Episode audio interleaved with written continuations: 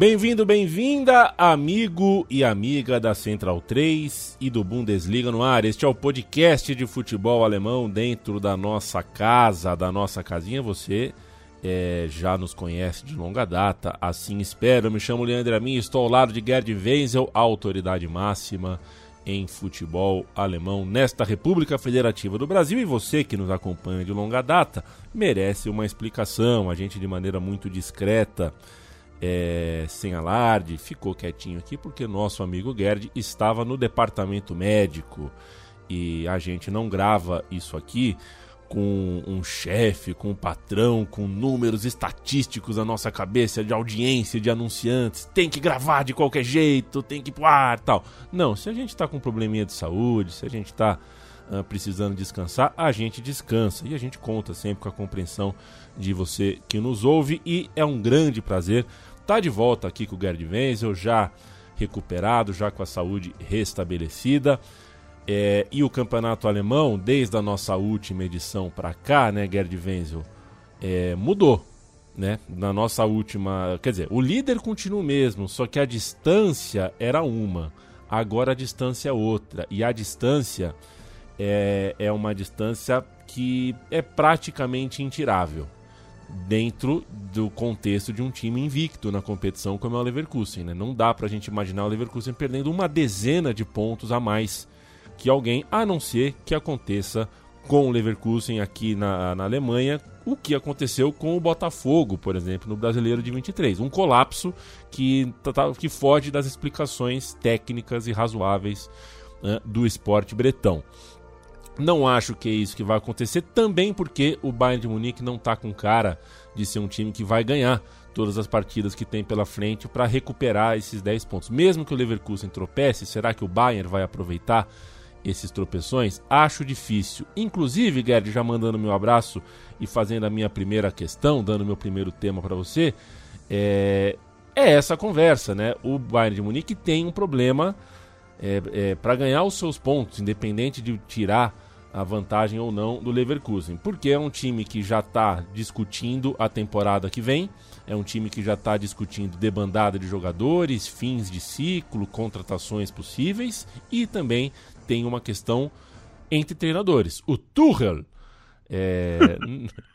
boa, boa. Acertei, a gente fora do ar estava conversando sobre isso. Eu, eu meto um Tuchel mesmo. Eu, eu, eu, eu sou lá, a lá Luciano do Vale, já meti logo um Tuchel.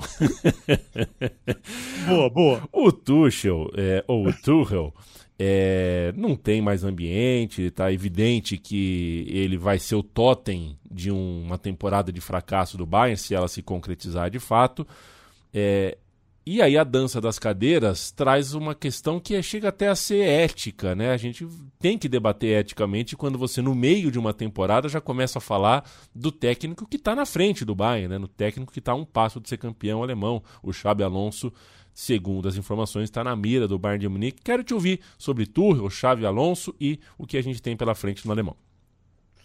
Oh, Leandro, muito, muito obrigado por suas uh, palavras de incentivo, né? Depois de eu ficar de molho aí no banho-maria durante umas duas a três semanas, mas estamos de volta aí para cumprir a nossa missão de divulgar a Bundesliga e atualizar o nosso querido ouvinte daquilo que de mais importante acontece no futebol alemão. E o mais importante que acontece no futebol alemão, além do caso Bayer Leverkusen, é o fato de que o Thomas Tuchel ganhou um aviso prévio de quatro meses, né?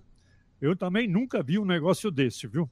É a primeira vez né, que eu vejo que um técnico tem direito a um aviso prévio de quatro meses. Ele vai é, trabalhar até o fim da temporada mas no fim da temporada, independente do que vai acontecer com o Bayern, seja é, de repente até é, campeão da, da, da, Champions League, por que não, né? Porque ele está na Champions League, né? Ou de repente acontece um milagre no campeonato alemão e eles é, consiga ultrapassar, inclusive, o Bayer Leverkusen. É difícil, é nunca na história da Bundesliga, nunca, jamais, em tempo nenhum, na 24 rodada, um time está oito pontos à frente do segundo colocado, jamais o segundo colocado conseguiu se recuperar eh, no campeonato alemão. Né? Mas a gente nunca deve dizer nunca. Né? Então, pode acontecer, pode acontecer de repente um desastre no Bayern Leverkusen, pode acontecer um milagre a favor do Bayern de Munique. Então, como dizia o Chacrinha, né? o programa só acaba quando termina. Então é mais ou menos por aí. Seja como for, o Tuchel, independente do, dos resultados ao final da temporada, ele já está devidamente dispensado, né? Aí eu fiz um pequeno levantamento. Olha, ser técnico do Bayern Munique atualmente é um, é um emprego de risco, né? Você vê o Tuchel, né? completando agora até, ju, até maio de, de, desse ano, ele vai completar 15 meses de trabalho. O Carlo Ancelotti, que é um técnico de grande sucesso eh, no Real Madrid, também só conseguiu completar 15 meses de trabalho no Bayern de Munique. O Nico Kovac também só conseguiu completar 15 meses de trabalho. Depois de 15 meses foi dispensado. Os técnicos que mais ficaram no, no Bayern de Munique ultimamente foram o Julian Nagelsmann, que ficou 20 meses, e o Hansi Flick, que ficou 21 meses. Ou seja, nenhum dos dois, nenhum técnico conseguiu, nos dos últimos cinco técnicos que passaram pelo Bayern de Munique, conseguiu completar dois anos de trabalho. Então, para o próximo técnico que vier, ele já fica sabendo que se os resultados não vierem imediatamente, o prazo de validade dele, no máximo, em geral, é 15 meses e no máximo é 20 meses. Né? Talvez para é, o cenário brasileiro é até muito tempo, né? A gente vê coisas no futebol brasileiro que são assustadores, né?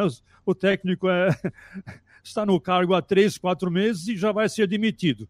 Na Alemanha, eles são, são um pouquinho mais condescendentes, eles dão pelo menos 15 meses para o técnico mostrar serviço. Pelo jeito, Thomas Tuchel não mostrou serviço. O que as eminências pardas do Bayern de Munique esperavam, quem são as eminências pardas no Bayern de Munique? São aqueles figurões, medalhões, que não mandam mais coisa alguma tecnicamente ou formalmente, mas man mandam muito extraordinariamente. Quem são? É o ex-presidente Uli Hoeneß e o ex-CEO Karl-Heinz Rummenigge. Esses dois continuam é, manipulando, continuam é, é, traçando os pauzinhos para influenciar na política de contratações e na política de demissão ou não de técnicos. Eu entendo que é um malefício para o Bayern de Munique, né? Você ter ex-presidentes e ex-CEOs ainda trançando os pauzinhos e influenciando na política do Bayern de Munique, eu acho desastroso. Enfim, é apenas uma opinião minha. A expectativa, a fofoca hoje em Munique é que Xabi Alonso é, é o candidato é, mais plausível para assumir o cargo do Thomas Tuchel, uma vez Thomas Tuchel tendo sido dispensado. Xabi Alonso, por sua vez, se fecha em Copas, entende que ele tem um compromisso com o Bayer Leverkusen e é de interesse mesmo, ele continua firme no Bayer Leverkusen, levantar esse título e, quiçá, conseguir a tríplice coroa, né? Lembrando que ele ainda está na Liga Europa, né? É, nas, é, nas oitavas de final e está também é, na, na Copa da Alemanha, na semifinal. Então nós temos a grande possibilidade de ver que o Bayer Leverkusen de Xabi Alonso, de repente, conquiste até a tríplice coroa. Campeonato alemão, e além do campeonato alemão, ele pode conquistar a Copa da Alemanha e, além disso, ainda conquistar a Liga Europa. Quem sabe isso vai acontecer, vai apenas aumentar o seu valor no mercado. Eu entendo que também é difícil o, o, o o Xabi Alonso continuar no Bayer Leverkusen diante das ofertas monstruosas que certamente ele receberá se levantar a tríplice coroa ou, por que não, se conseguir o título de campeão alemão. Lembrando que o Bayer Leverkusen, meu caro Leandro, é a mim, ele jamais foi campeão alemão. Ele, ele conquistou uma vez a Copa da Alemanha e conquistou uma vez a Copa da o UEFA, inclusive com presença de um brasileiro chamado Tita, que foi campeão com o Bayer Leverkusen da Copa UEFA, salvo engano da minha parte, em final, final da década de 80. Então nós temos um cenário que vai mexer muito no futebol alemão, especialmente no Bayern Munique, especialmente no Bayer Leverkusen, e estamos aguardando aqui de camarote o que vai acontecer no futuro com esses dois times. Leandro. Gerd Wenzel, é, desde o nosso último episódio uh, ah, para cá, é, eu, eu a, a, gente não tinha combinado, mas enquanto você estava falando, eu lembrei, estava vendo a tabela aqui, e aí você vê, você vê o nome do time, você lembra da camisa, você lembra da camisa e lembra das pessoas que vestiram essa camisa. É, eu queria te ouvir antes da gente falar de Bundesliga, da próxima rodada do Campeonato Alemão, de Andreas Breme. O Andreas Breme morreu, Sim. né? Um, uns dias Sim. atrás. Eu queria deixar um registro no nosso podcast, já foi alguns dias. Quem segue você nas redes sociais já leu é, considerações sobre o Brêmio, mas acho que é importante. É o cara que, veja você, né? Cai o muro de Berlim em 89. É, é, assinado, né? A Alemanha se torna unificada é, só em 1990, mas entre a queda do muro e o papel assinado tem uma Copa do Mundo e essa Copa do Mundo é decidida com os pés de Bremen. Um ambidestro, chutava tanto com a direita quanto com a esquerda, o que deixa né, uma licença poética é, fulgaz aqui da minha parte. É, enquanto a parte esquerda e direita da Alemanha, a parte oriental e ocidental da Alemanha se tornava uma só, coube a um ambidestro dar o tricampeonato mundial da Alemanha. Foi embora, morreu cedo pra caramba é, e deixa saudade na gente. Olha, o André Brem foi, além de tudo, também uma pessoa extraordinária, né? muito, muito ético, é, muito é, amigo, amigo mesmo, amizades eternas ele cultivava e era um, era um figuraço. Né? E para coroar a sua, sua carreira, é, cobrou aquele pênalti com, com a maior maestria, tranquilamente. Foi o último grande craque que teve as suas origens no Kaiserslautern. Né? Hoje o Kaiserslautern é um, é um time é, secundário, né? não, não faz mais parte da elite do, do futebol alemão, mas teve uma época em que o Kaiserslautern foi a base da seleção alemã, de 1954. Né? O primeiro título da, da Alemanha é, tinha o, o, time da Alemanha tinha quatro ou cinco jogadores, inclusive Fritz Walter, que foi o grande capitão da seleção alemã de 54, eh, levantou o título diante da Hungria, aquela fabulosa Hungria que acabou sendo derrotada na final pela eh, improvável seleção alemã que estava disputando pela primeira vez depois da Segunda Guerra Mundial finalmente uma Copa do Mundo, porque era proibida de disputar, disputar torneios internacionais mas voltou ao cenário das, das nações futebolísticas com a Copa do Mundo de 54. E Kaiserslautern era o time daquela época que fornecia a base da seleção alemã. E Andrea Brem, Andreas Breme, ele emulou, ele reeditou essa condição, porque o seu o time do, do, do, do, time do seu coração era justamente o Kaiserslautern. Ele foi lá, bateu o pênalti com muita maestria e assim conquistou o título, o tricampeonato para a Alemanha em 1990, em cima, mais uma vez, da Argentina. Estamos com saudades aqui do Andreas Breme, Leandro. Campeonato Alemão, rodada 24. Depois dessa rodada, só faltarão 10 partidas para cada agremiação: Freiburg e Bayern de Munique, Heidenheim e Frankfurt, Union Berlim e Borussia Dortmund, Mainz e Mönchengladbach, Darmstadt e Augsburg, Bochum e Leipzig, Wolfsburg e Stuttgart, Colônia e Leverkusen, Hoffenheim e Werder Bremen. Eu quero os seus destaques da rodada, Gerd Wenzel. Leandro, eu vou destacar é, três jogos que im podem impactar diretamente sobre a tabela de classificação. O primeiro jogo é, acontece nessa sexta-feira, entre Freiburg e Bayern Munique. Né? Então, é um jogo que será lá na Floresta Negra, Freiburg, uma região lindíssima. A, Se nós tivermos oportunidade um dia de viajar para a Alemanha, nós dois, Leandro, a gente vai, uhum. uma das cidades que a gente vai visitar é Freiburg, porque fica bem no meio da Floresta Negra, é a região mais idílica, vamos dizer assim, da, da Alemanha. Come-se muito bem e você é meu convidado para. Eu vou servir de guia turístico para você, para apreciar, apreciar as belezas dessa região. Pois é, lá no sudoeste da Alemanha. E o Freiburg vai, vai receber o Bayern de Munique. O Freiburg fez uma campanha muito boa na temporada passada, né? Por muito pouco não conseguiu uma vaga na Champions League se não, não tivesse caído de produção ao final da, da temporada que passou. Só que atualmente está muito mal no campeonato, né? não repete as suas boas atuações de 22, 23 e o pior, está numa fase horrível, né? Últimos cinco jogos, um empate quatro derrotas, a última, inclusive, diante do, do Augsburg por 2 a 1 um. Em compensação, você vê como é que é a vida, né? Na Liga Europa, ele, ele nada de braçada, né? Está muito bem, obrigado. Está nas oitavas de final, após eliminar o francês Lens com um empate e uma vitória heróica na prorrogação por 3 a 2 e vai pegar novamente o West Ham, né? O West Ham que esteve no mesmo grupo do Freiburg na primeira fase da Liga Europa. Né? Esse jogo vai ser no dia 7 de março. Né? Então, o Freiburg, se no campeonato alemão ele vai mal, é, na Liga Europa ele está muito bem e tem chances, inclusive, de se classificar diante do West Ham. O primeiro jogo é no dia 7 de março, o jogo de volta vai ser duas semanas depois.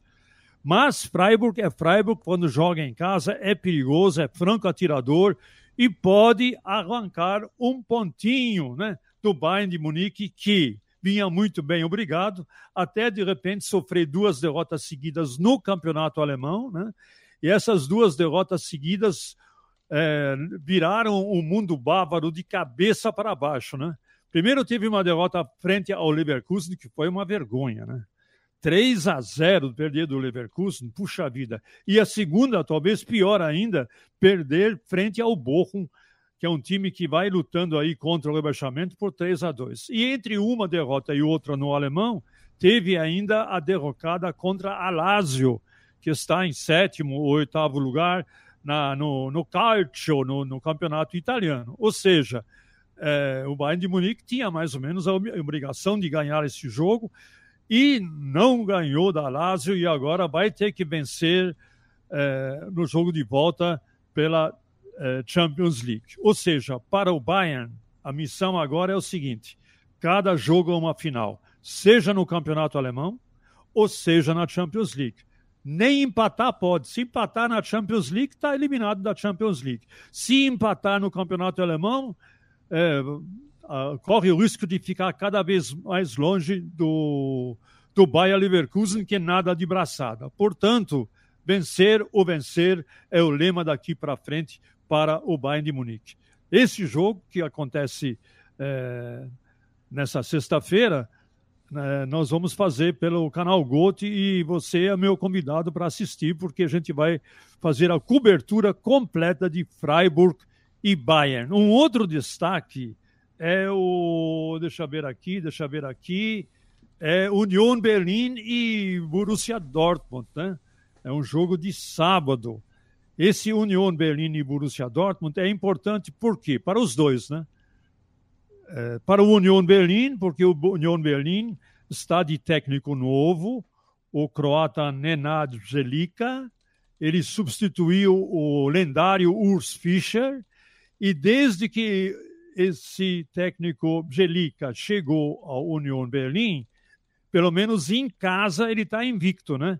Cinco jogos em casa, quatro vitórias e um empate, e União Berlim tentando aí subir na tabela de classificação. Deixa eu ver que lugar que ele está agora. É, ele está em 14, está a 10 pontos da zona de rebaixamento. Ou seja, já começa a se recuperar aos pouquinhos, mas ainda longe de uma vaga europeia e é, também já foi eliminado da, da Copa da Alemanha Portanto, a única tentativa do União Berlim agora é se firmar aí na, na tabela de classificação do alemão para evitar a todo custo um eventual rebaixamento. E o Borussia Dortmund, né? O que dizer do Borussia Dortmund?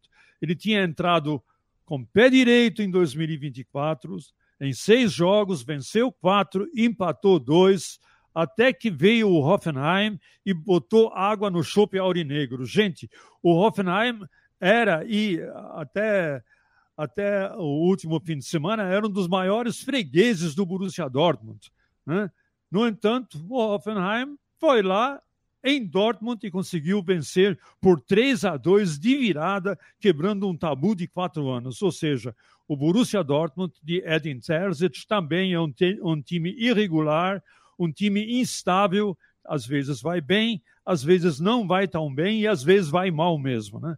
Nesse exato momento, o Borussia Dortmund está a 20 pontos do Bayer Leverkusen. Bom, chance de título zero. A sua luta mesmo é conseguir ficar no G4, porque o G4 não é nada, não é nada. Só pelo fato de você estar no G4 e participar da Champions League, você já enche os seus cofres com mais ou menos 25 a 30 milhões de euros só, só por participar na fase de grupos. Então, para o Borussia Dortmund é fundamental que consiga ficar à frente do Leipzig, que está apenas um ponto à frente do Leipzig na tabela de classificação, e não pode bobear. Na Champions League, o Borussia Dortmund vai mais ou menos, né? Ele foi lá para Eindhoven, empatou em 1 a 1 e agora no jogo de volta, que é no dia 13 de março, vai ter que vencer. Tem que vencer de qualquer jeito para conseguir a sua classificação para as quartas de final. E o último destaque que eu gostaria de dar, Leandro, se você me permite, é o jogo Colônia e Bayer Leverkusen. Esse é um dos clássicos do Rio Reno. Por que é clássico do Reno, do Rio Reno? Porque tanto Leverkusen, cidade de Leverkusen, como a cidade de Colônia, o Rio Reno margeia essas duas cidades. Ficam pertinho uma da outra, apenas 30 quilômetros uma cidade fica da outra, é mais ou menos que nem São Paulo, São Bernardo. Vai é mais ou menos, então é um derby. É o derby do Rio Reno e o Colônia, infelizmente, não é mais o mesmo. Né? Está aí numa luta desesperada para evitar o rebaixamento, está em 16 lugar, com apenas 17 pontos. Já mandou o Stefan Baumgart, aquele técnico icônico do Colônia, embora, assumiu o Timo Schultz, que foi técnico do São Paulo por nove anos, com todo o seu carisma, com sua capacidade, ele tenta reerguer o, o Colônia, mas não está mole não, viu? Está muito difícil.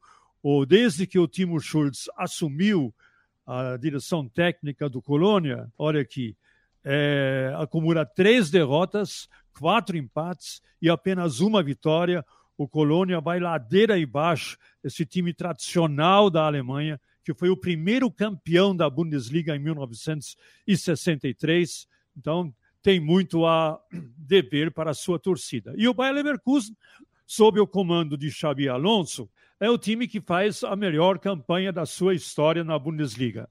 61 pontos em 23 jogos, está como o diabo gosta, primeiro na tabela, oito pontos à frente do Bayern, é de tirar o chapéu, nenhuma duas vezes, mas diversas vezes. Na Copa da Alemanha está na semifinal e pega o Fortuna Düsseldorf em casa em começos de abril.